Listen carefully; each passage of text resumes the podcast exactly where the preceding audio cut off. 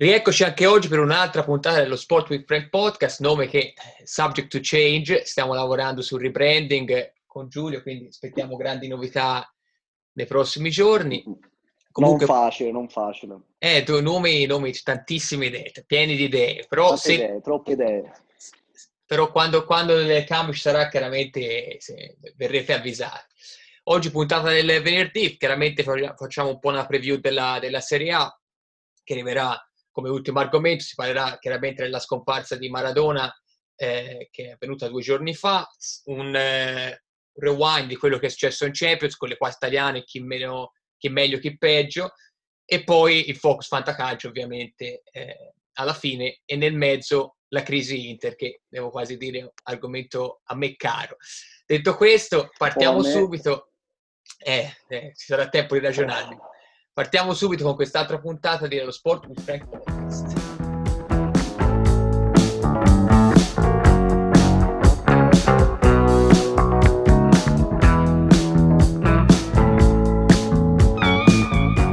Quindi partiamo con una notizia abbastanza, abbastanza triste, la, la scomparsa di Maradona, 60 anni, ovviamente una leggenda vivente, si parla spesso di eh, miglior calciatore di tutti i tempi, lui, Pelé, Kim Messi, Ronaldo, eccetera, eccetera. Secondo me questo è un dibattito che ha poco senso e Maradona, per comunque uno lo posso vedere dal punto di vista calcistico, a mio avviso era un personaggio che andava oltre eh, quello che era il campo, nonostante anche i problemi che ha avuto nella vita con eh, dipendenza da droghe, eccetera, eccetera, era probabilmente il primo, la prima vera superstar, il primo vero calciatore calciatore anche fuori dal campo.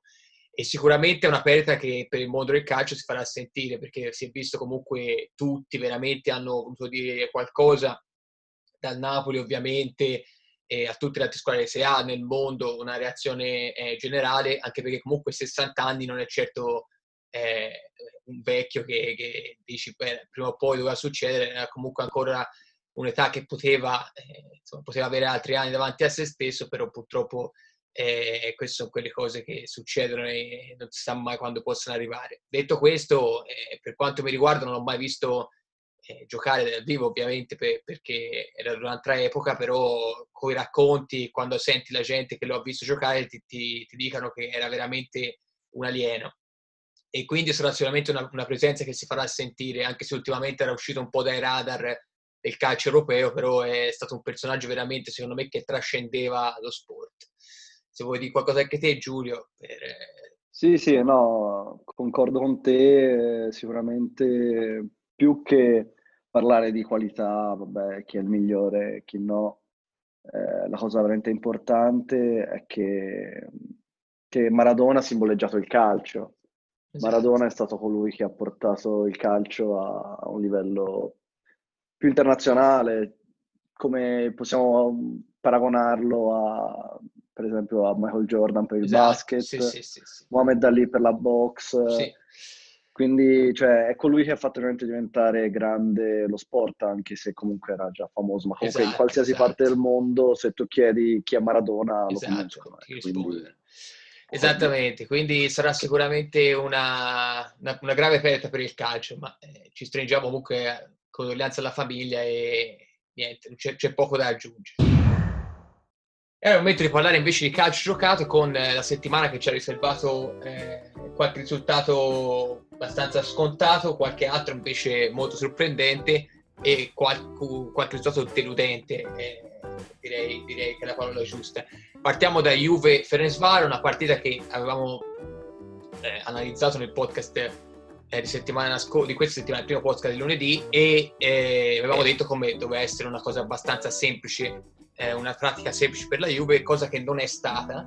Eh, la Juventus ha giocato il primo tempo veramente brutto da un punto di vista del gioco, ma soprattutto da un punto di vista difensivo, dove comunque si sentiva la mancanza di un centrale di, di ruolo accanto a Delict. Delict che ha praticamente retto la difesa da solo, giocava quasi con un difensore solo la Juventus nella partita, tutto il resto erano molto a posizione offensiva, i compagni di reparto Danilo schierato centrale che non è il suo ruolo, nonostante quest'anno abbia fatto, secondo me, probabilmente il miglior giocatore della Juve della stagione, per quello che è la costanza che ha avuto, ovviamente senza considerare Ronaldo perché eh, sarebbe, non sarebbe giusto per il povero Danilo, ma...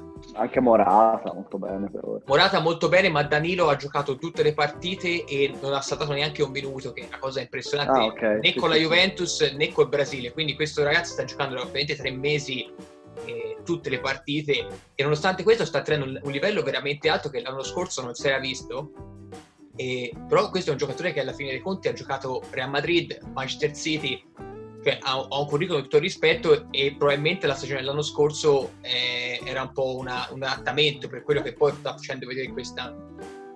Detto questo, non si può mai sapere, potrebbe essere un momento di grazia, eccetera, eccetera.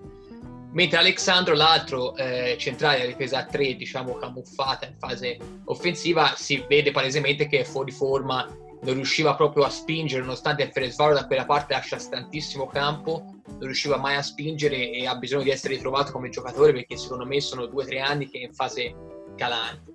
E quindi il primo tempo l'ha sofferto tanto la Juve da quel punto di vista lì, perché il Ferencváros si copriva molto bene, chiudevano tanto gli spazi e poi cercava di partire in contropiede, da cui poi è venuto anche il gol dell'1-0 su un errore di Danilo, ma non è proprio un errore, è scivolato sul terreno di gioco e questo ha innescato poi il contropiede del, Ferenc Varo. Secondo tempo invece molto meglio, soprattutto dopo l'ingresso di Morata per un Dybala che io non so cosa abbia per la testa, probabilmente rinnovo, probabilmente altre, altre cose personali, ma non sta rendendo assolutamente, non, non, tanto da un punto di vista della forma fisica che posso comprendere dopo un infortunio comunque lungo, che ci possono essere dei momenti in cui ha bisogno di rientrare e quindi può starci, ma dal punto di vista tecnico sbaglia tantissimo, stop, passaggi e non, è, non, siamo abituati a vederlo in queste, in queste, condizioni. Entra Morata, entra Kuluseschi, entra Chiesa, la squadra cambia completamente. A questo punto siamo già 1-1 dopo il gol, diciamo, un po' inventato da Ronaldo con un sinistro quasi dal niente. Però oltre a quello la Juve ha avuto poco, poco, da dire. Entra Morata e cambia la partita. Tante azioni, assist, mette Ronaldo davanti al portiere che fa un miracolo, con la mano di richiamo riesce a portare via la palla ai piedi di Ronaldo e poi segna al 92esimo su un'azione molto bella lanciata da Danilo stesso, quadrato fa uno scatto che al 92esimo non ha, non ha alcun senso, palla perfetta, colpo di testa, portiere non perfetto nella circostanza, però la Juve vince 2 a 1. Risultato che quindi ottimo, ma la prestazione secondo me è da rivedere. Sicuramente anche comunque il fattore culo che non abbandona mai la Juventus. Ma, eh, quello forse si, si, adatta meglio all'Inter no. il fattore C. Eh, però... il fattore... No, a parte, a parte le stronzate, sì, sì. Diciamo, la Juve doveva fare quello, cioè, poco da fare, doveva vincere, guidare la pratica Champions e, e bene così. Ora, sicuramente il passaggio del turno è garantito, quindi l'importante è quello. Ecco. No, questo senz'altro, però dopo la partita contro il Cagliari, che come si disse già lunedì non è che fosse un avversario eh, di livello mondiale, però comunque è stata una partita molto bella della Juve, proprio come è stata impostata la difesa alta, cose che cioè, in teoria sarebbe quel mantra che Pirlo poi vuole, mentre in questa partita si è, si è, visto un po' un passo indietro. Secondo me la mancanza di Demiral ha fatto buona differenza perché insieme a Delic permette di difendere molto alto e quindi recuperare la palla alto, mentre Danilo chiaramente essendo fuori posizione aveva un pochino più di remore a, a spingersi troppo avanti. Però comunque andando avanti questa è una squadra che deve trovare una, una, stabilità, una continuità perché il livello tecnico c'è, si è visto nel momento in cui comunque sono entrati i giocatori di spessore, però eh, il Fenesvallo è, cioè, è come se la Juventus giocasse contro il dopolavoro ferroviario e non puoi andare a vincere 2-1 al 92esimo. E quindi, e quindi, e quindi, tanto da lavorare secondo me per Pirlo, tante cose buone ma anche tanti, tante piccole cose che invece vanno, vanno migliorate. Comunque come hai detto Beh, te comunque, passa il turno. sì, ma comunque anche Pirlo l'ha sempre detto che è un po' un cantiere la Juve ancora, cioè deve ancora capire. Ricordiamo che c'è un allenatore che non ha esperienza, quindi ci sta, dargli un po' di tempo, no, può senza... far bene. Non, non so se riuscirà, non, non, lo so, cioè perché bisogna anche vedere, ha un organico molto forte, quindi deve venire fuori l'allenatore. Non so no, senz'altro è il fenomeno di turno. La mancanza, secondo me la mancanza di un precampionato e di un ritiro fa molta differenza in questi casi qui per squadre con nuovi allenatori, perché infatti come si è visto tante squadre che sono partite forte, il Milan e il Sassuolo sono squadre che avevano la, la, rosa stessa nella scorsa stagione. Praticamente il Milan stesso sì. non ha alcuna, di, alcuna novità nell'11 titolare rispetto a quella dello scorso anno. Il Sassuolo fa qualche cambio qui e là, ma i punti chiave sono sempre gli stessi. La Roma uguale, sta facendo una super stagione, la Lazio ha avuto tanti problemi, ma comunque è sempre lì, Napoli stesso. Quindi non avere un precampionato per una squadra che ha cambiato tanto come la Juve anche nell'11 solare, perché comunque eh, a centrocampo, Arthur e Chiesa stesso sulla fascia morata. Quindi sicuramente ci vorrà tempo. La Juve non è una squadra che ha tempo perché comunque in Serie A non troppo terreno. Già a meno 4 dal Milan, quindi ha bisogno di, di, continuare a vincere. In Champions, come dicevi te, è passato il turno, quindi ti levi quel pensiero lì, puoi, puoi concentrarti sul campionato ora che il calendario è veramente fitto. E tanto primo posto penso fosse già una cosa abbastanza impossibile perché deve andare a vincere 3-0 a Barcellona sarebbe stato dura lo stesso, quindi un pareggio non avrebbe fatto questa gran differenza, però certo con quella sicurezza vai avanti, vai avanti me- meglio secondo me. Sì, sì, sì, sì. d'accordo. Passando invece alla seconda partita, la Lazio-Zenit 3-1 per, per la Lazio. Giulio, che, che ne pensi di questa partita di bianco-celeste? Ma eh, sì, l'avevamo già detto che insomma, la Lazio ha tutte le carte in regola per, per poter vincere tranquillamente contro uno Zenit che diciamo non è una squadra, non è una squadrona, una buona squadra, ma comunque appunto quello che avevamo detto è diventata realtà. Anzi, forse anche di più perché la Lazio proprio ha dominato la partita. Mm, lo Zenit ha avuto veramente poca occasione per tirare in porta, ha gestito poco la palla, non molto bene e nella Lazio invece molto bene, una Lazio che ha ritrovato i suoi uomini principali, tutti tranne Milinkovic Savic che dovrebbe tornare ora per il campionato. Sì, sì. Sì. E sarà la prima volta dopo tanto tempo che ci saranno i, i quattro giocatori più di qualità nella Lazio insieme. Quindi Lucas Leiva, Lupo Alberto, eh, Milinkovic Savic e Immobile. Immobile, sì. sì. Quindi sarà molto interessante. E la Lazio molto bene, molto bene. Vorrei fare una, un appunto su il dimenticato Parolo, che sia in Champions sia la scorsa partita ha fatto, fatto molto bene. L'ultima partita con un assist per immobile molto bello sì. e anche questa giornata con gol comunque giocando bene. Sì, Quindi... poi lo mette ovunque, c'è il tappa pochi numero uno veramente sì, utile a questa squadra. Alla fine, all'inizio del percorso Inzaghi era un titolare fisso, eh, poi quando eh, Luis Alberto è stato poi spostato a fare la mezzala, eh, Parola ha perso il posto, l'arrivo di Lucas Leva, però è un giocatore che veramente quando viene chiamato in causa rende sempre al massimo e l'ha sempre fatto tutta la sua carriera, eh, anche in nazionale. Quasi tutti ce lo ricordiamo per aver subito le triplette al fantacalcio, parola più che altro. Aveva queste robe e faceva le triplette così. Se non eh, sbaglio era un Lazio Crotone e se non sbaglio ce l'avevo anche titolare, ma lasciamo queste cose nel passato. No, ma la Lazio mi, mi sta piacendo. Poi, come dissi, eh, come dissi lunedì, eh, sembra che Inzaghi nella difficoltà abbia anche una marcia più, riesca a dare quell'extra come allenatore anche da un punto di vista tattico, perché comunque la Lazio ha avuto tanti problemi contro la Juve, era veramente falcidiata dagli infortuni e, e nonostante questo è riuscita a pareggiare, anche se in extremis, sicuramente grande merito. Quindi un allenatore, come si disse l'altro giorno, che, che meriterà il grande palcoscenico, non che con la Lazio non ce l'abbia, perché comunque la Lazio ha un punto da essere qualificata agli ottavi, per una squadra che non andava in Champions da 12 anni, 13 anni, ottimo risultato. Ora la prossima partita sarà contro il Dortmund mercoledì per il primo posto. All'andata sappiamo che la Lazio ha praticamente dominato il Dortmund. Vediamo perché adesso Borussia è molto in forma. C'è un Alland che sta facendo paura veramente. Sì. Doppiette, praticamente parte con una doppietta. E, e, vediamo se riuscirà la Lazio a, a portare ancora via punti e poi chiudere il girone col Bruges, che dovrebbe essere la partita sulla carta più facile quindi non è scontato comunque che Lazio possa andare a prendersi il primo posto. Eh, vediamo. Sì, sarebbe un ottimo però comunque risultato. l'importante è passare. No, no, certo, senz'altro. Io per, per, un punto di vista economico. Il passaggio è quasi scontato ormai. Esatto. Cioè, sì, un punto in due partite e nonostante questo lo Zenit dovrebbe vincere entrambe, tra cui una col Borussia, quindi insomma diciamo che la Lazio è con un piede e mezzo, forse anche tre quarti sì. agli ottavi. Passiamo alla terza partita adesso, che invece è la più sorprendente anche per quello che eh, avevo detto nel podcast di eh, lunedì, cioè eh, Atalanta, eh, Liverpool-Atalanta. Questo era un Liverpool che ha praticamente schierato la squadra riserve, eh, la panchina la maggior parte titolari o infortunati, tanti giocatori delle giovanili, non, però comunque è una squadra che ha dimostrato negli anni anche quando ha avuto problemi di infortuni di essere comunque sempre efficace perché comunque Klopp è, come sappiamo tra i migliori del mondo riesce con eh, la, la, tattica a riuscire a portare a casa risultati anche senza i suoi campioni.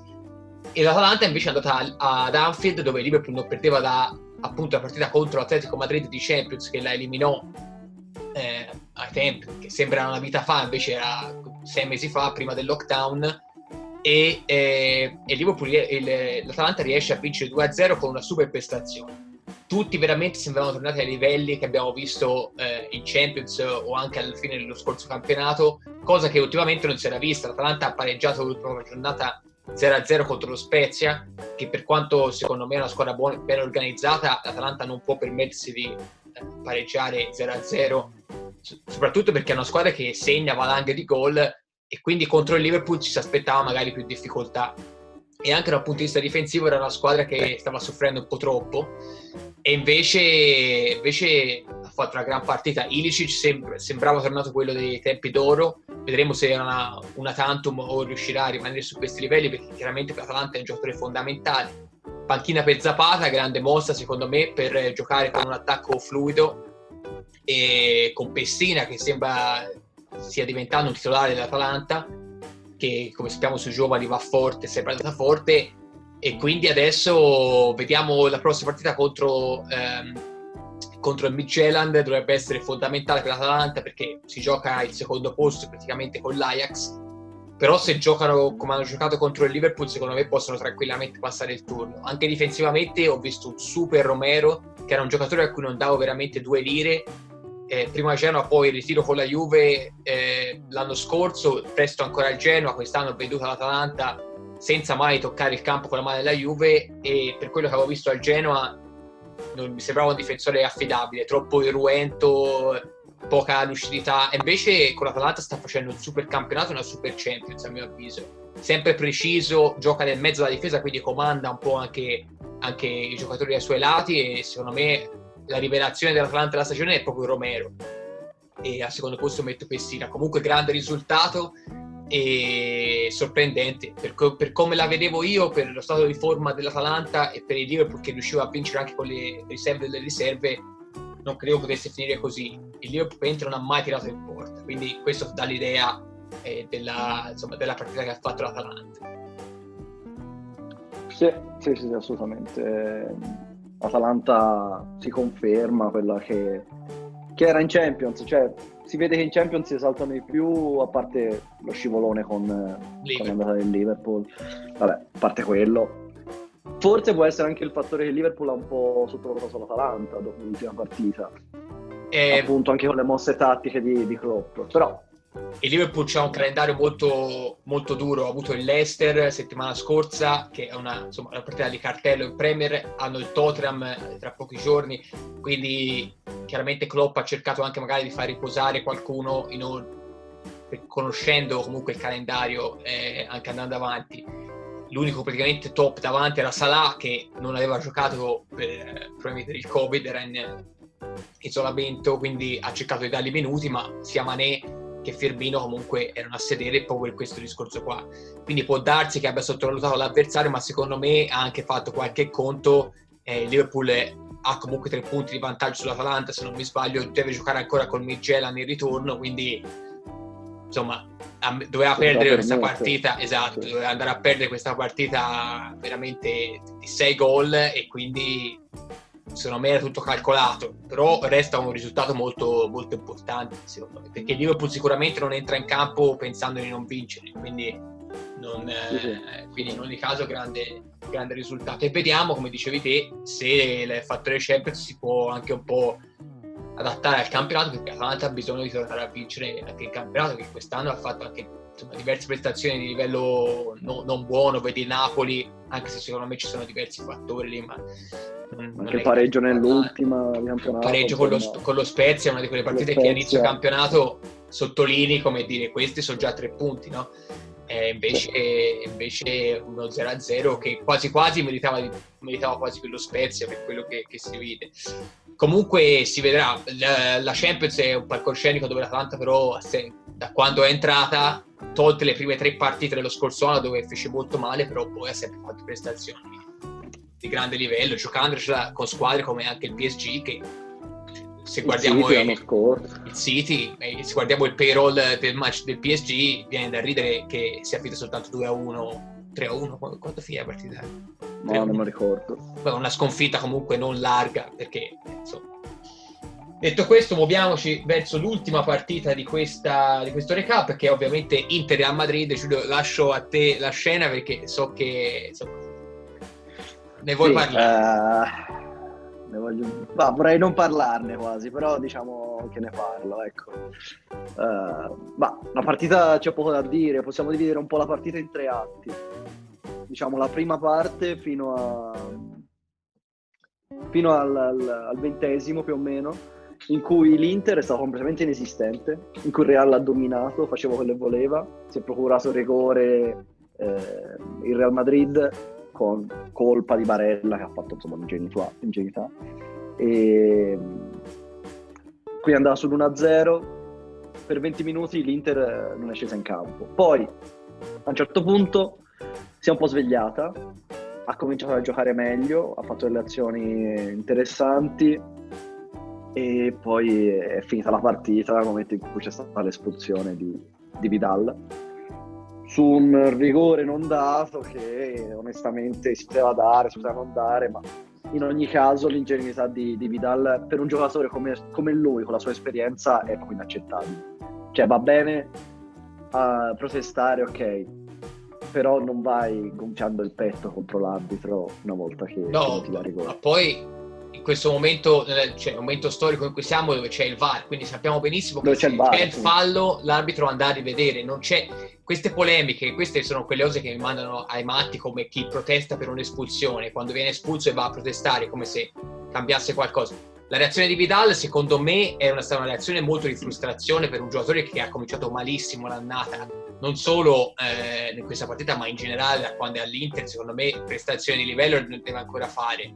E chiaramente è uno che noi siamo, ce lo ricordiamo ai tempi della Juve, dove era un mastino, correva per 5, però è anche un giocatore che se si andava a vedere quello che aveva fatto poi ultimamente a Barcellona forse non è così sorprendente no? questo calo di forma però secondo me lui che è un giocatore che con la grinta e con la forza fisica faceva la metà forse il 60% del suo apporto alla squadra ora che questa cosa non c'è più eh, è, in difficoltà e secondo me ha perso un po' la testa perché l'espulsione io ho, letto che si, si, discuteva come giusta o non giusta. Il primo giallo è per proteste e può starci, secondo me, una volta preso quel giallo devi, devi un po' andartene. Nel momento in cui vai sulla faccia all'arbitro e vai a sapere cosa le ha detto, perché oggettivamente non possiamo saperle, e magari Magari Io non credo sia una roba di cosa ha detto, proprio il No, anche il gesto, però era molto, era molto, infuocato, no? Quindi chissà se è volato sì, lì dentro e dopo ti prendi il rosso ma lui comunque ne era consapevole perché ci sono immagini dopo il cartellino dove se ne va, si è, messo, si è messo a sedere sugli scalini fuori da, del tunnel, era proprio, era proprio, in difficoltà perché secondo me si è reso conto che è stata un'espulsione completamente inutile. Perché secondo me se no, diciamo rosso... che no, ma più che altro te hai preso un giocatore come Vidal con quell'esperienza che Conte ha voluto tantissimo perché l'hai preso per, per, portare esperienza al gruppo, che è un gruppo che non ha mai vinto, mm. ok? E te prendi un giocatore del genere che in Champions, sia con il München con Real, non ti ha fatto perdere tutti i punti lui, ma quasi, perché col München Gladbach due gol sono stati concessi da lui praticamente, perché uno era il rigore e l'altro è comunque un'altra azione ha sbagliato Vidal. Eh, oggi, ieri con eh, Irlato, con eh, il Real Madrid eh, si fa buttare fuori in modo così ingenuo da un giocatore che viene per quel motivo lì, cioè, eh, essendo poi anche un uomo di Conte. Sì, sì, sì, uno su cui Conte ha puntato tantissimo e che Conte viene tradito così da, dal tuo giocatore. Ecco. Sì, Quindi, no, infatti secondo me so. Sì, non, è, non un bel vedere quello, cioè, quello, che si è visto secondo me da parte di Vidal non è cioè, per, secondo me non è tanto il discorso dell'esperienza che lui ha e può portare, ma secondo me non è più adatto a questi livelli qua. Cioè, questo è plain and simple perché è un giocatore sudamericani in generale, la maggior parte tendono a avere una, una vita calcistica abbastanza corta, diciamo, rispetto a europei per proprio un discorso di eh, abitudini, eccetera, eccetera. Vidal è proprio l'apoteosi eh, di questo tipo di, di vita, no? Tempo da Juve saputo insomma, che non è che seguisse proprio un, eh, un regime da atleta, quindi fisicamente secondo me non c'è più, quindi l'esperienza può contare, ma se, continu- se, lui non lo capisce personalmente, secondo me non si va da nessuna parte, perché lui deve capire che non è più il mastino di una volta e cambiare il suo gioco rispetto a quello che è adesso. Diciamo non fa più neanche l'incursore come una volta che entrava da centrocampo. No, ma io voglio fare un esempio, un esempio è David Silva, giocatore spaziale, 34 anni si è trasformato in regista, lui era un ex trequartista, eh, lui ha cominciato la carriera come sì, trequartista, sì. fantasista, ora praticamente gioca regista perché? Perché è un giocatore intelligente che sa dove mettersi, dove poter rendere al meglio nonostante l'età, perché chiaramente non ha più il dribbling secco e, o i riflessi di una volta, però riesce comunque a essere vantaggioso. Mentre Vidal, secondo me, continua a pensare di poter fare, poter fare interventi scomposti o certe cose perché pensa di poter prendere il pallone quando magari non lo fa. E questo poi, secondo me, ha effetto sulla psiche che lui perde il controllo per questo motivo qua. Comunque, per parlare anche un po' del Real, eh, sì, no, me... eh, Real molto bene, penso. Cioè, è visto che non è un Real importanti anche.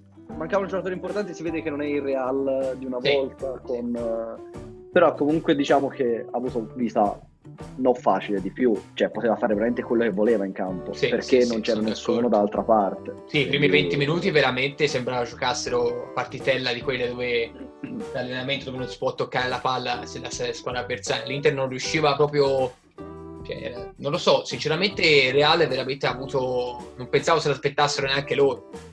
Perché anche prima della partita Conte aveva parlato di una finale per l'Inter, questa era una finale, quindi ci si aspettava un atteggiamento diverso e secondo me Reale è rimasto quasi spiazzato in, negativo, in positivo da, dall'approccio dell'Inter e ha fatto un po' il suo. Certo, senza Sergio Ramos io ho paura perché il Reale è una difesa che senza Sergio Ramos veramente perde tantissimo, non tanto solo per la qualità dei giocatori che chiaramente è indiscussa, ma per la leadership che uno come Nacio non riesce a portare. E Varane, per quanto sia un ottimo difensore, so, soffre tantissimo la mancanza di eh, Sergio Ramos. Invece Nacio, secondo me, è stato uno dei migliori eh, del Real, eh, poco, cioè, nel senso poco lavoro, ma comunque ha tenuto a bada Lukaku tra, proprio senza, senza grandi patenti. Sì, sì. E poi chiaramente la mancanza di Benzema, ha giocato Mariano che quest'anno ha giocato molto poco, però alla fine come hai detto te, non è che ha dovuto fare questo extra sforzo extra per riuscire a vincere la partita. Quindi Real che è da rivalutare, però non è più sicuramente Real Galattico di una volta. I giocatori importanti stanno invecchiando, ma Cross invece secondo me ha fatto una prestazione dannata del, del vecchio Cross che ultimamente si vedeva molto poco. Secondo me l'altra sera ha tirato fuori una delle sue, questo, questo va detto. Anche Modric, che comunque veniva da partite Beh, non, non pistolare, importanti, non comunque del, sì, sì, sì. riserva del Real. Comunque gioca molto bene, sì, sì, sì, sì assolutamente.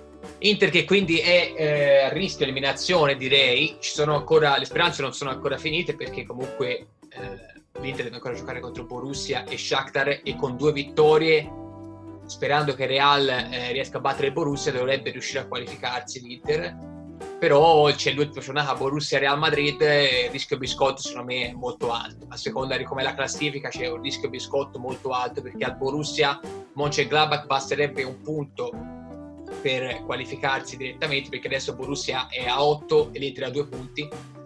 Real a 7 quindi ancora non tranquillo però con gli sconti diretti a favore direi che insomma, il cammino dell'Inter è abbastanza in salita. E, sì. e, quindi questo ci permette di muoverci, di muoverci nel secondo diciamo, spezzone di, questo, di, questa puntata che è appunto la crisi Inter. Eh, crisi Inter appunto è un Inter che è in difficoltà in Champions, parlato, di cui abbiamo appena parlato, e in campionato comunque non ha fatto grandi prestazioni. L'ultima si vinta e rimonta, grande Lukaku, però solo Lukaku, nel senso una, contro il Torino che secondo me si è un po' sfaldato, quindi l'Inter l'ha, l'ha un po' sfangata, però oggettivamente ultimamente in difficoltà. E Giulio, secondo te quali sono i motivi di questa crisi, come abbiamo chiamata noi, e, e quali vedi che possono essere i possibili, possibili, cambiamenti che possono risollevare la squadra? Ma, eh, sicuramente c'è un problema Conte.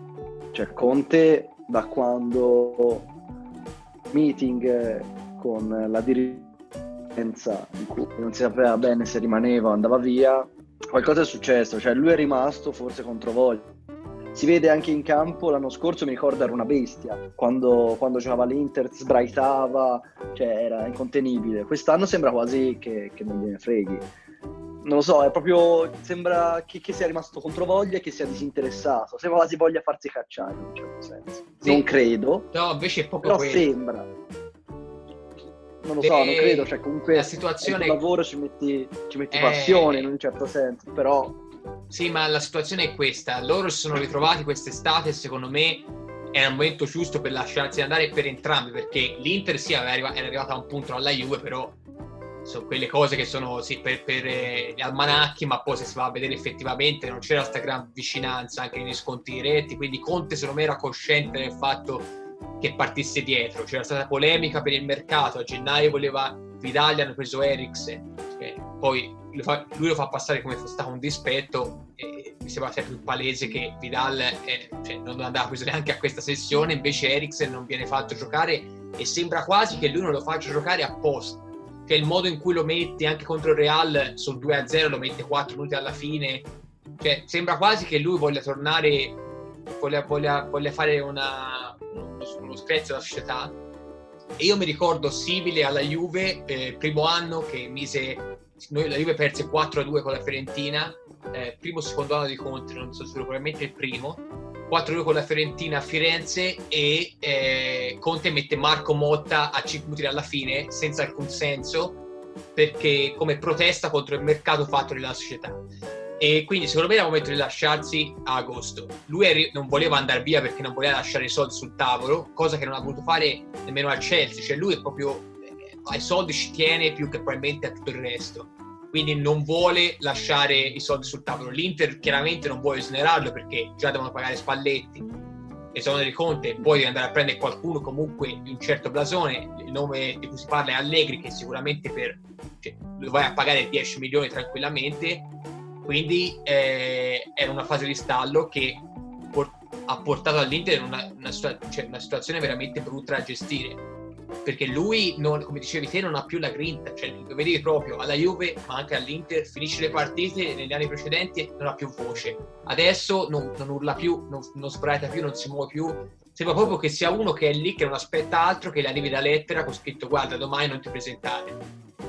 E quindi questo è, secondo me è un problema di fondo che fino a che sarà l'allenatore dell'Inter lui non potrà essere risolto perché secondo me il rapporto ormai è rotto sia con la dirigenza ma secondo me anche con tanti membri della Rosa tra cui Eriksen come detto che probabilmente se Conte resta a gennaio se ne va è un fallimento di Conte secondo me dal punto di vista tecnico clamoroso perché Eriksen arriva all'Inter come uno dei migliori sicuramente centrocampisti della Premier come trequartista era uno dei migliori quindi arriva con grandi promesse secondo me l'operazione di mercato era un po' non era proprio perfetta per quello che poi potevi avere, cioè per il fatto che potevi prenderlo a zero una settimana dopo.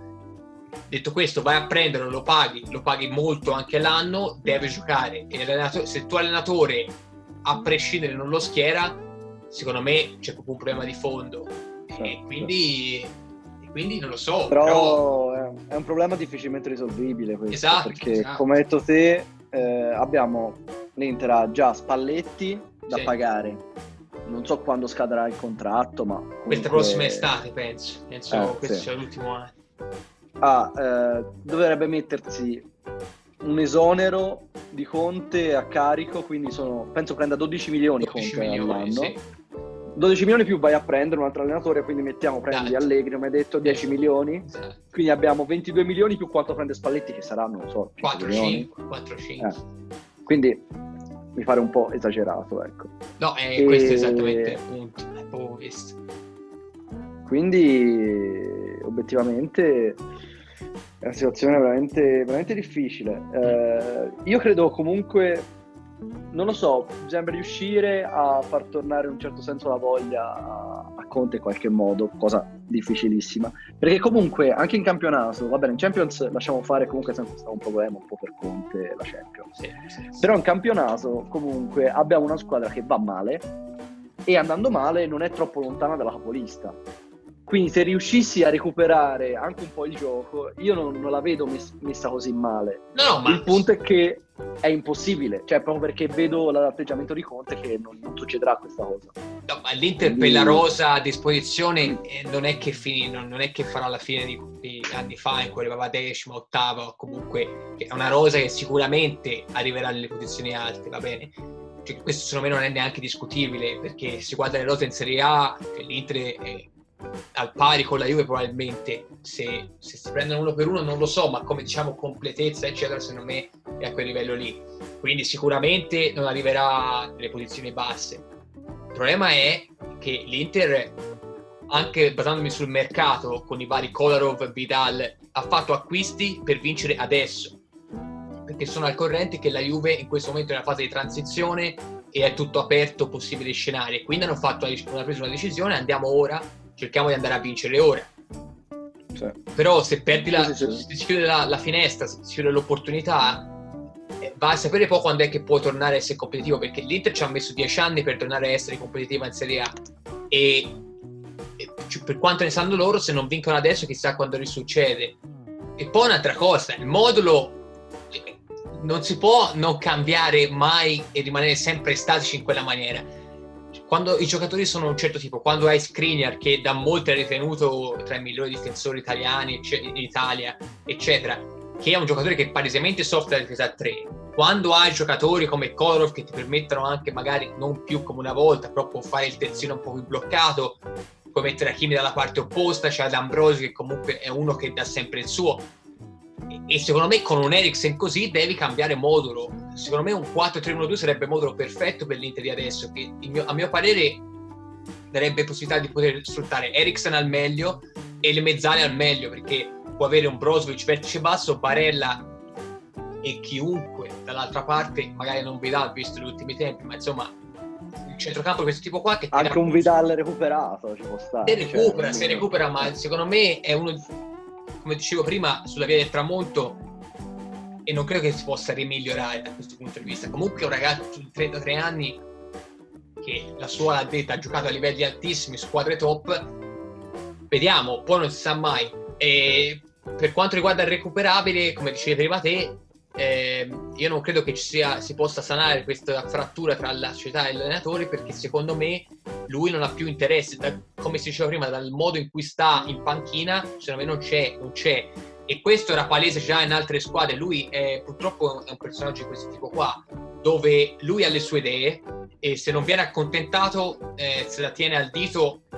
Famosa fu la Juventus quando se ne andò perché la Juve non comprò i turbe eh, eh, questo per fare un esempio della situazione, i Turbe che eh, non so nemmeno se gioca ancora a calcio, per dare un'idea, invece di Turbe comprarono Morata, che andatosene Conte poi portò la Juve eh, quasi letteralmente in finale di Champions. Quindi è un allenatore purtroppo che ha le sue idee e che se non trova una dirigenza che lo accontenta su tutto e per tutto, che lo difende, che fa tutto quello che lui chiede, secondo me non, non riesce a essere eh, efficace. E questo probabilmente io penso che per Conte ora non voglio fare previsioni avventate, ma secondo me questa dell'Inter è l'ultima grande opportunità eh, perché non vedo una squadra di livello andare a prendere allenatori che comunque in tre realtà diverse, Juve, Chelsea e, e Inter, e tutte le volte ha, fatto lo stesso, eh, avuto lo stesso modo superante. Bene il primo anno e poi eh, alla Juve bene qualche anno, ma al Chelsea e all'Inter il primo anno bene, il secondo anno di polemiche costanti.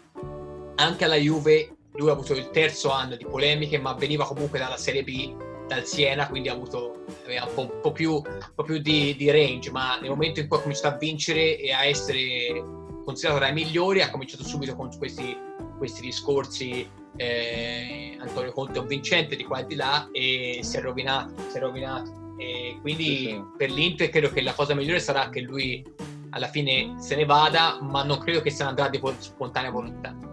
No, assolutamente. Poi un altro problema grosso è che c'è stata un'involuzione anche dei giocatori che dall'anno scorso, mettiamo, prendiamo De Frey che è stato probabilmente uno dei migliori Eletto centrali dell'anno scorso. Eh, sì, sì. Ok. E quest'anno non è il De Frey che ti dà le certezze che ti dava l'anno scorso. Oppure Young, che è un giocatore che appena arrivato l'anno scorso ha giocato sempre molto bene, si è sempre fatto trovare pronto. Quest'anno anche lui si è involuto. Eh, l'unico forse che è rimasto ai livelli, che è sempre una certezza insieme a Lukaku, è Barella, che mm. però comunque anche lui in Champions ha fatto quel, quella roba sì. orribile quel rigore concesso Barella secondo me guardabile che è molto giovane e quindi giustamente l'esperienza gli può mancare ma chiaramente le basi sono, sono quelle che sono non è un giocatore che andando avanti sarà un perno dell'Inter che credo che essendo italiano giovane sarà stretto eh, insomma a tutti i costi anche se dovesse poi andare avanti sì assolutamente possibile, una possibile rebuild eccetera eccetera non credo che l'Inter abbia eh, avrà mai voglia di cedere. No, eh, è un punto fermo, Barella veramente deve essere un esatto, quindi l'esperienza, l'esperienza arriverà, l'esperienza arriverà e credo che quell'errore anche con Real sia più un discorso di esperienza. Comunque sì, sono d'accordo, De Vrij quest'anno non lo vedo, non lo vedo particolarmente bene, eh, Young terrorizzante veramente, eh, per...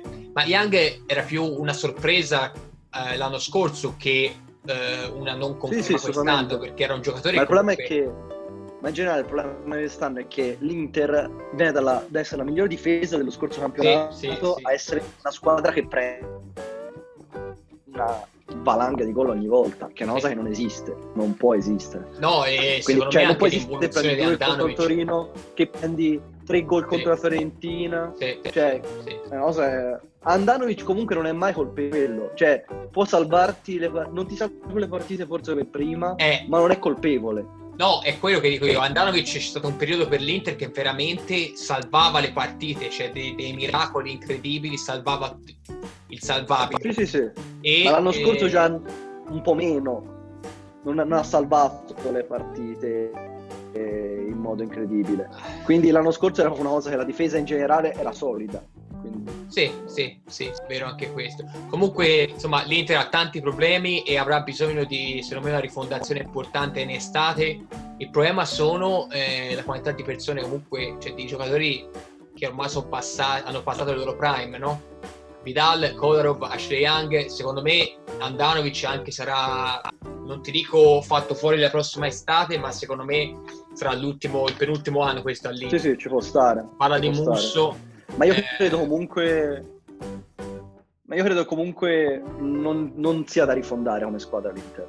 L'Inter con un nuovo allenatore. No, punto di vista tecnico. Modulo... Sì, sì, no, no, certo, io parlo de, del tecnico, però questo cioè, Federico Conte. Ce l'ha l'Inter. Sì, ma eh, quando parlo di Vidal, Ashley Young, ah, eh, sì, sì, sì, sono tutta gente che ha voluto Conte e che quindi, secondo me, nel momento in cui lui se ne va, se ne vanno. Che siano rescissioni o cessioni, a questo punto rescissioni, eh, penso se ne andranno, quindi magari un, un ricambio, stesso Perisic penso sia arrivato anche lui alla fine eh, del suo tempo all'Inter, è rimasto per mancanza di offerte, ma non penso che abbia, penso abbia le ore contate. Detto questo, vedremo. Uh, questa settimana c'è una partita importante con Sassuolo Inter e ne parleremo appunto nella partita della settimana dove io e Giulio abbiamo scelto la partita a testa. Quindi passiamo proprio a questo segmento, eh, partita della settimana.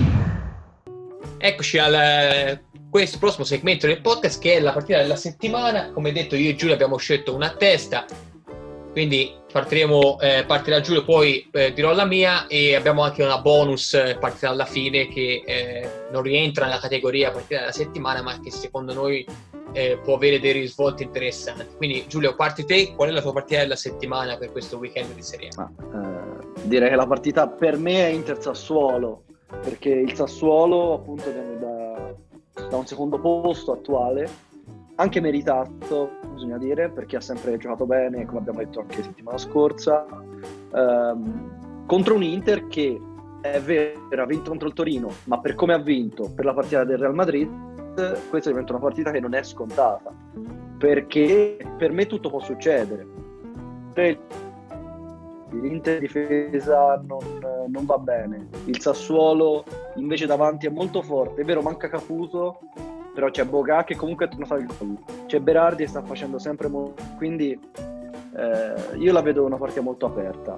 Sì, è Sassuolo che, come hai detto anche te, secondo classifica, è in realtà importante nel campionato, è una squadra solida che fa comunque del bel gioco il marchio di fabbrica perché eh, insomma, è una squadra che ha fatto vedere probabilmente il miglior gioco di questo inizio di Serie A e po- potrebbe ritrovare Caputo, non è ancora sicuro del suo ritorno. C'è un Berardi che eh, cercherà eh, di mettersi da solo sulle spalle, come ha fatto ultimamente in mancanza appunto di Ciccio Caputo.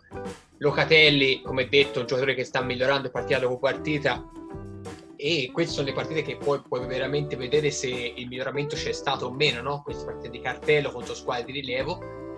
Quindi il Sassuolo insomma, è pericoloso per l'Inter nella condizione in cui è adesso, soprattutto per l'efficienza offensiva del Sassuolo. E il Sassuolo è una squadra che segna tanto e si veramente crea tante occasioni con Boga e con Berardi anche da fuori, come abbiamo visto contro il Verona è una squadra che attacca benissimo la profondità ma che gestisce anche bene la palla. Quindi tutte caratteristiche che secondo me in questo momento possono fare male all'Inter soprattutto la velocità eh, di Boga e Berardi e su, sulle due fasce perché Hakimi di cui non abbiamo parlato prima eh, nel, discorso Inter, ma comunque è una nota negativa dell'anno. Fino adesso io ero un grande fan di Hakimi, l'ho, io l'ho giudicato come il miglior, miglior colpo di mercato dell'estate in Serie A. Diciamo che all'inizio stava facendo molto bene, ora è calato. Secondo me il problema suo è il fatto che non viene il, il gioco di Hakimi dove è veramente devastante è il lancio nella profondità, nell'attacco nello spazio nell'Inter viene servito il 90% delle volte sui piedi e questo chiaramente lo limita è vero, perché è, è, un giocatore che se parte sì. da fermo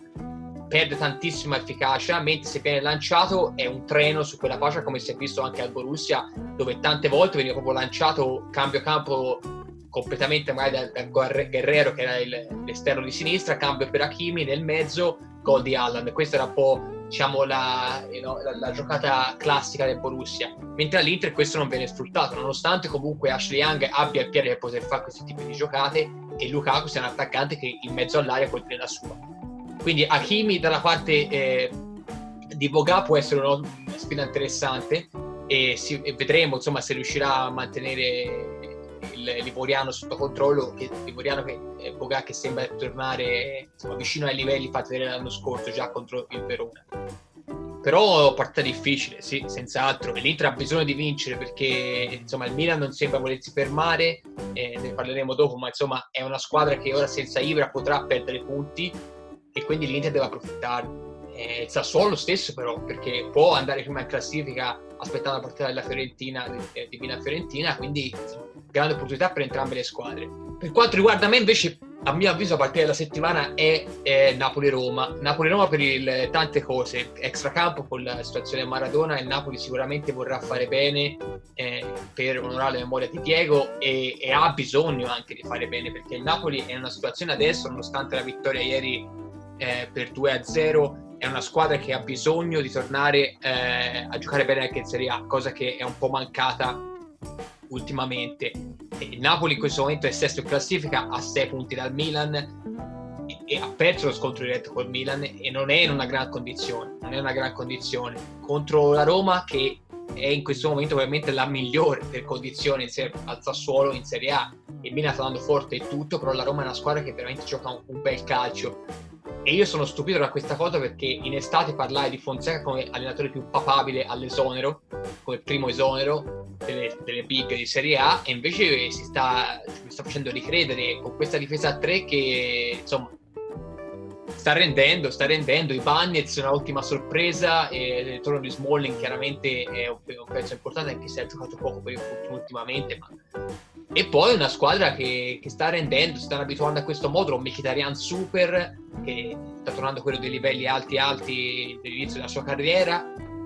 Abbiamo già parlato un po' della Roma settimana scorsa, ma eh, sì, bella partita e il Napoli deve, secondo me deve vincere perché già a sei punti potrebbe allungare ancora di più eh, il Milan su cima alla classifica, quindi il Napoli deve vincere e ha la fortuna di giocare dopo eh, tutte le altre perché la partita è in posticipo domenica sera, eh, quindi gioca sia dopo il Milan, l'Inter e la Juve e quindi avrà anche modo di vedere un po' la sua posizione. Secondo me se il Napoli dovesse essere a meno 9 dal Milan nel momento in cui gioca la partita, la, la voglia di vincere sarebbe veramente enorme.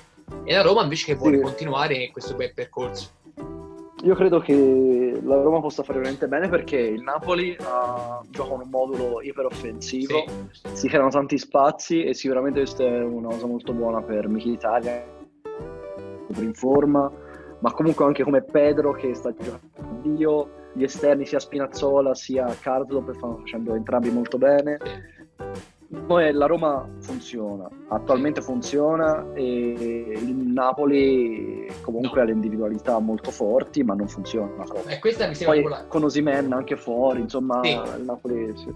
Questo è vero, Poi, ma questa mi sembra la classica partita dove eh, tutti vanno sulla Roma eh, anche chi scommette, chiunque punta sulla Roma e poi però eh, c'è sempre la sorpresa perché io credo che dopo, a quanto pare, secondo eh, report anche della Gazzetta dello Sport, sembra ci sia stato un confronto abbastanza duro negli spogliatoi tra Gattuso e la squadra, che ricorda molto anche per tempistiche quello dell'anno scorso con eh, il ritiro ed, e poi la gente che se ne andava dal ritiro, insomma, le follie viste con Ancelotti che secondo me però nel caso di Gattuso può essere un, uh, un, più per la squadra perché lui è uno che te la grinta fa il suo marco di fabbrica e ha detto palesemente questa squadra non mette grinta in campo. E se una squadra di Gattuso non mette la grinta in campo qualche problema c'è. E secondo me una, un confronto come quello che sembra esserci stato potrebbe essere eh, potrebbe fare la differenza.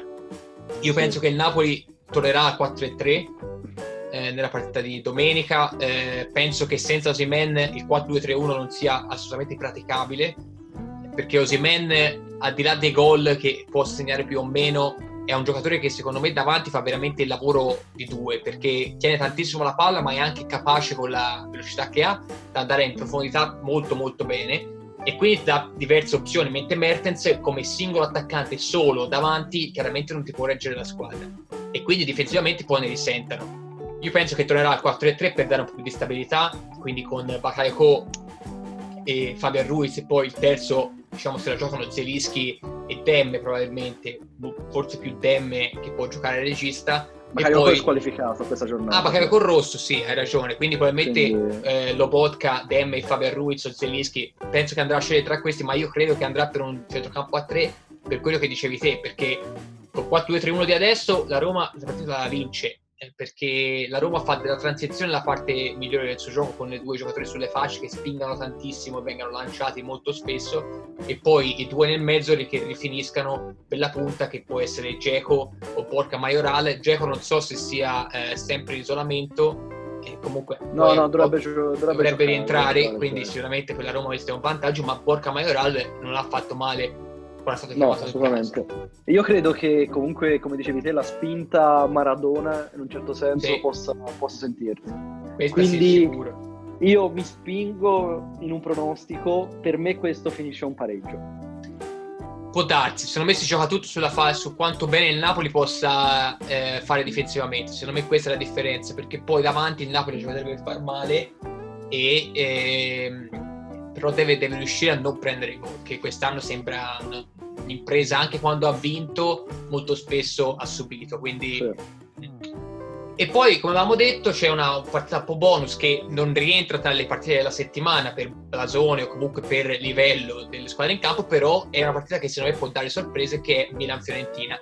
Milan capolista, però si presenta contro la Fiorentina che in questo momento come forma probabilmente secondo soltanto a Crotone e, eh, e Genoa in Serie A è una squadra che è in difficoltà, però gioca contro il Milan senza Ibra. Senza Ibra ecco, che... Diciamo che l'unico motivo per cui potrebbe essere una sorpresa esatto, è che il esatto. Milan è senza Ibra, perché per la Fiorentina, per lo stato attuale, esatto. non ci sono sorprese. Perché esatto. la Fiorentina, per la Fiorentina se Ibra, Ibra avesse giocato... Prendeva 4, tranquillo. Esattamente. Non era la partita nemmeno di cui parlarne, però senza Ibra è un Milan che basta vedere quello fatto lo scorso anno quest'anno anche senza Ibra comunque ha fatto bene, però gli avversari non è che fossero di livello altissimo. La Fiorentina non è un livello, un livello di avversario alto, però comunque è una squadra che ha sempre i vari Calleon, Castrovilli, sì. Ribéry, diciamo se anche Ribéry è molto in forma. Esatto, il ritorno di Calleon secondo me nel, nel, nuovo modulo di Prandelli è fondamentale perché è un giocatore che dà tantissima stabilità alla squadra nelle due fasi. Quindi il Milan si presenterà probabilmente con Rebic per una punta o Leao, uno dei due, e, e poi eh, Diaz che dovrebbe prendersi il posto a titolare. Giulio è un fan, come sapete, di Diaz, grande fan, seguiremo la partita fan. con eh, grande, grande, interesse, però il Milan secondo me potrebbe lasciare punti per strada nella mancanza di Ibra, dovrebbe stare fuori per due settimane, quindi saltare due partite di Serie A. Eh, si parla di 20 giorni, ma conoscendolo penso che possa tornare un pochino prima. E, e, questa potrebbe essere una partita trappola per loro. La Fiorentina non ha avuto il boost Prandelli, come, ne, come avevo detto anche lunedì, di solito una nuova squadra, una squadra con il nuovo allenatore porta eh, un risultato favorevole e invece non è così, non è successo, potrebbe succedere invece questa settimana e vediamo, secondo me Calecon eh, avrà un grande impatto sulla partita. sì, bisogna vedere anche il, il, modulo che sceglierà Prandelli perché l'ultima giornata comunque ha giocato sempre la difesa a 3 potrebbe esserci il passaggio a difesa a 4 questa giornata. Io penso, che, la... sì, io penso che alla fine possa finire con un 4 e 3. Eh, il problema della difesa a 3 della Fiorentina è che uno come Milenkovic eh, probabilmente verrebbe fatto giocare come terzino destro e secondo me è un po' sprecato. Eh, perché chiaramente poi nel mezzo eh, di vari Caceres e Pezzella è un po' difficile vengono lasciati in panchina. Beh, potrebbe, potrebbe far giocare il Caceres esterno però come terzino Mm, eh, secondo me Caceres non ha più la, la velocità o comunque anche le, le, abilità per poter marcare su, sul lungo, deve essere un mm, giocatore di posizione. Sta. E il problema della Fiorentina è proprio la mancanza di terzini, che siano un adattato eh, Milenkovic, ma anche i terzini che ha, Piraghi e Lirola, sono due giocatori che erano molto molto meglio quando schierati eh, a tutta fascia. Quindi, quindi vediamo probabilmente andrà a finire in, con questo modulo qua per il discorso dei giocatori di attacco, quindi Ribery e Calleconne che hanno bisogno di giocare eh, con, eh, io penso, con una punta di riferimento e loro sulle fasce e, e, poi perché il centrocampo della Fiorentina sono talmente tanti che non possa permettersi di giocare a due, quindi penso che il 4-3 sarà la scelta finale, vediamo. Eh, io penso che non, i non cambiamenti dell'ultima giornata siano dovuti al discorso dell'ambientamento, però a lungo andare penso andrà in quella direzione là. Comunque partita potrebbe regalare sorprese. Ecco, prima di salutarci abbiamo ovviamente lo spazio Fantacalcio che è sacro per me di Giulio Fantacalcio, facciamo più Fantacalci che, che veramente qualsiasi altra cosa, materia dell'università. E, e, quindi in questo segmento abbiamo diviso la squadra. Eh, io prenderò la scelta dei portieri dei centrocampisti, Giulio farà difensori e attaccanti. Modulo è 3-4-3. Partiamo dal portiere che secondo me per questa giornata nella top 11 è Skorupski. Skorupski è un portiere che è solido, veramente come voti anche, eh, è un portiere che ha sempre fatto bene da quando è a Bologna, ma anche ai tempi dell'Empoli e, e quindi in questa partita contro il Crotone, secondo me è una scelta che si fa a occhi chiusi. Chiaramente ci sono sempre i top, eh, i vari Scesni che gioca contro il Benevento o Stracoscia, Reina, chiunque gioca in porta con la Lazio contro l'Udinese, ma secondo me Bologna-Crotone può essere una partita dove il Crotone non segnerà mai. Il Crotone è una squadra in cui, dif- che, che, in cui non c'è un giocatore che veramente fa la differenza davanti e è una squadra che ha difficoltà a far gol a cose normali. Bologna invece nonostante qualche cosa di troppo, dietro è abbastanza solido e quindi io penso che Skorupski sia da farsi a occhi, dico chiusi, ma insomma quasi. Quest'anno ha subito 14 gol in 8 partite, che non è ottimo, ma ha una media voto del 6, che per il portiere non è male, media fantavoto del 4, che non è ottimo, ma non è neanche tra le peggiori. Quindi è un giocatore di media fascia che però in questa partita secondo me può avere la prestazione top. Giulio, per quanto riguarda la difesa, che abbiamo? Sì, passiamo alla difesa. E allora, chiaramente abbiamo tre top che sarebbero Teo Hernandez, Delict e Acerbi, però mi sembra un po' troppo banale dire questi tre nomi. Eh, quindi andiamo su. Infatti, infatti.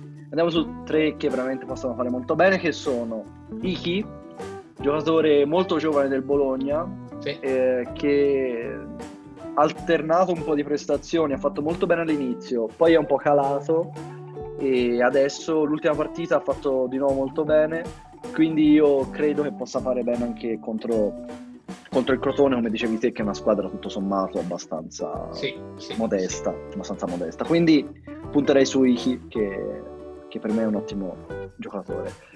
Secondo andrei su un altro giovane del Cagliari che è Zappa, terzino anche lui che con una partita tutto sommato molto facile con lo Spezia, quindi sulla carta quantomeno dovrebbe essere favorito il Cagliari. Um, quindi un altro che viene da partite tutto sommato molto buone, fantamedia abbastanza 6-36, quindi non male. Uh, quindi, quindi, andrei su Zappa. E sì. il terzo, che è un po' meno una scommessa, ma abbastanza, diciamo la partita un po' più scommessa, che è Spinazzola della Roma sì. contro il Napoli, come abbiamo detto, che comunque Spinazzola uh, sta facendo molto bene anche lui. Eh, la Roma che in generale sta facendo benissimo, ma che Spinazzola si conferma uno che può portare tanti bonus con assist e anche gol, ci può stare. Sì. Alternativa a Spinazzola comunque anche Kasdorp che si è ripreso che sta facendo una buona stagione. Comunque diciamo Spinazzola. Passiamo al centrocampo. Centrocampo, come detto, a 4, si parlava ora di Zappa e io ho un altro giocatore del Cagliari che è Sottile. Sottile è, ha fatto molto molto bene in questo inizio di stagione, è un giocatore che veniva dalla B, ma che comunque si sapeva potesse far bene perché insomma, ha sempre, chiaramente Vipare Fiorentina si conosceva e sta facendo secondo me anche meglio del che si potesse pensare eh, perché insomma arrivava dalla B come detto non, non, si, non, si, pensava potesse avere una stagione come sta avendo eh, 8 partite giocate un gol un assist media del 6,20 fantamedia del 6,7 insomma no, sono voti abbastanza buoni per, per, un giovane così alla prima esperienza in Serie A. Quindi primo io giocatore... fatta calcio io ci credevo io ci anch'io credevo. infatti eh, esattamente qui, per questa giornata non spero altro penso solo a Sottile e e la partita contro lo Spezia, secondo me, può essere veramente partita da bonus per Sottile, che io credo giocherà eh, al posto di un ass, il ballottaggio è sempre quello tutte le settimane, ma un ass non ha convinto contro la Juve, non che Sottile abbia fatto tanto meglio, ma penso che Di Francesco proverà a cambiare un po' le carte, le carte in tavola. Mentre il secondo giocatore del mio centrocampo questa settimana è Kuczka Kuczka che eh, gioca contro il Genoa Monday Night, eh, Genoa che non è eh, formissima per usare eh, un eufemismo, non lo è nemmeno il Parma, però penso che questa è una di quelle partite dove il leader diciamo, della squadra possa fare la differenza, una partita dove credo anche ci potrebbe essere una partita abbastanza fallosa e quindi eh, non mi meraviglierei ci fosse qualche calcio di rigore e Kuczka che calcia rigori e punizione può essere un giocatore che può fare la differenza per voi a calcio in questa giornata appunto contro un Genoa che dietro palla eh, e il Parma per quanto sia in difficoltà comunque offensivamente è una squadra che rende meglio dal punto di vista offensivo che difensivo. Quindi Kuczka che quest'anno sta giocando trequartista insomma può, può essere un'ottima, un'ottima idea. Il terzo giocatore è Federico Chiesa che torna dopo l'infortunio contro la Lazio eh, dovrebbe tornare titolare. Quest'anno ha già un gol eh, sempre la Fiorentina e due assist, da quando è alla Juve un assist e un'espulsione, quindi per adesso non benissimo dal punto di vista fantacalcistico, però contro il Benevento è un giocatore che può far male perché il Benevento nonostante non sia una squadra di grande qualità è una squadra che tende sempre ad attaccare. Vedremo se manterrà questa eh, mentalità anche contro la Juve, ma uno come Chiesa in ripartenza può essere veramente eh, pericoloso e è uno che mette tanti cross per Ronaldo e Morale soprattutto che eh, sui cross è molto molto efficace. Quindi Chiesa 6.3 di media voto 7.1 media fantacalcio per questa giornata secondo me è il lock of the week sinceramente. Penso che porterà bonus quasi al 100% e l'ultimo è un po' meno scontato ehm, un po' più scontato scusate che è Luis Alberto. Lazio Udinese eh, Luis Alberto sta facendo bene un po' come sempre che al di là dei bonus è un giocatore che fa bene proprio come, come rendimento alla squadra e quindi porta buoni voti quasi a prescindere e gioca contro l'Udinese che subisce tanto e penso che con il ritorno di Savic eh, Luis Alberto possa anche avere più propensione offensiva e quindi per questa giornata secondo me anche lui è un'altra certezza. Per finire Giulio dici un po' gli attaccanti e poi facciamo un po' un, uh, un riepilogo e ci salutiamo per la, per la settimana Benissimo, allora gli attaccanti anche qui, troppo banale dire Ronaldo, Immobile e Muriel, quindi o Zappa. Quindi andiamo su tutti gli attaccanti un po' più, più strani, un po' più esotici. Allora, il primo di tutti direi Boga, che viene però da un gol meraviglioso nell'ultima partita. Sassuolo, come abbiamo detto, che è in forma, l'Inter difensivamente che verosimilmente concederà almeno un gol. E quindi Boga potrebbe fare molto si sta riprendendo e quindi io conto su Boga. Il secondo, anche qui abbastanza rischioso, però come abbiamo, abbiamo dato abbastanza per spacciato lo Spezia e se vince, il Cagli, se vince lo Spezia è finita per noi. Vabbè, comunque il secondo diciamo... Diversificazione delle asset. Zero. Malissimo. Secondo Pavoletti, Pavoletti che è da tanto che non gioca, sì. che ha Simeone che si è imposto davanti, che sta facendo molto bene quindi questa è la sua occasione. Pavoletti, eh, Simeone non ci sarà, quindi Pavoletti potrebbe riscattarsi. Sappiamo che è un giocatore che quando è in forma è un giocatore fortissimo, di testa è uno dei più forti che c'è al mondo. Quindi direi che, che potrebbe fare anche, anche gol contro questo Spezia dato per morto da parte nostra. Vediamo un po' come. No, ma per, il terzo... prima che dica il terzo nome, voglio dire che il eh. Cagliari, al di là della partita contro la Juve, praticamente segna sempre. Quindi è una squadra che comunque davanti ci va, eh, davanti ci va e lo Spezia soffre secondo me può, soffrire giocatori come eh, Paolo ma infatti davanti, perché non lì è da mettere il blocco Cagliari davanti cioè esatto, pa- esatto. Pavoleschi, Sottil, Joao Pedro esatto, cioè, esatto. ma anche un as dalla panchina non è fatta malissimo. Sì, secondo me il Cagliari può segnare tranquillamente due gol. Poi non so se possa vincere magari vince lo Spezia però eh, cioè, offensivamente secondo me ci saranno tantissimi spazi. Comunque l'ultimo nome? L'ultimo nome è Scamacca del Genoa che sta facendo veramente molto bene, anche ieri in Coppa Italia ha fatto doppietta. Diciamo che al Genoa mancava una punta lì davanti sì, dopo la partenza di... Sì, sì, sì, dopo che, eh, dopo che andava via Pinamonti mancava uno, uno un 9 che, che, che poteva buttare dentro la palla e si è ritrovato in casa Scamacca.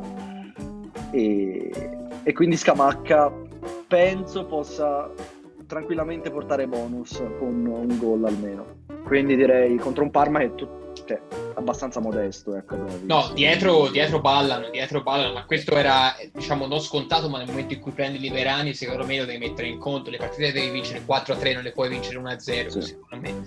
Quindi, quindi dietro il Parma Scamacca sì. sì e Genoa che deve vincere perché eh, Maran è sulla, sulla hot seat come si direbbe in inglese e quindi eh, insomma Scamacca secondo me è un'ottima scommessa. Quindi per ricapitolare abbiamo Skorupski in porta Hiki, eh, Zappa e eh, Zappa, eh, Spinazzola nella linea di difesa Sottil, Kuczka, Chiesa e Luis Alberto a centrocampo Boga, Paoletti, Scamacca davanti. Tanto Cagliari puntiamo su Castello per questa giornata perché lo Spezia deve ci vuole la goleata. Ne va, ne va, della nostra reputazione, diciamo. Esatto, qui ci possiamo rovinare tranquillamente. Forza Cagli, quindi di, domenica... Sì, sì, eh, domenica, domenica alle 2 siamo, siamo, tutti con la... Sì, sì, siamo tutti con l'icnusa sul divano. Sì, sì, sì, col, con la faccia blu, blu e rosso. Allora Giulio, per oggi abbiamo finito, ci salutiamo, ci vediamo lunedì prossimo per eh, reagire un po' a quello che è successo avere un po' una, un'idea di che, della classifica di Serie A dopo questo turno. Parleremo ancora un po' di Champions perché eh, l'Atalanta avrà una partita importante e anche l'Inter in teoria, poi staremo a vedere. In teoria, sì. E insomma, poi un commento su tutti i temi cadri del, del, weekend. Va bene? Allora, sì, grazie bene. per aver ascoltato. Eh, seguiteci sui Forza social. Cagliari. Forza Cagliari, sempre. Eh, seguiteci sui social, mi raccomando, eh, Instagram eh, at Sports with Frank, eh, su Twitter at Sports underscore with Frank e seguite il podcast su Spotify se ancora non lo state facendo e mettete le 5 stelle su iTunes. Detto questo, ci vediamo lunedì. Forza Cagliari! Forza Cagliari!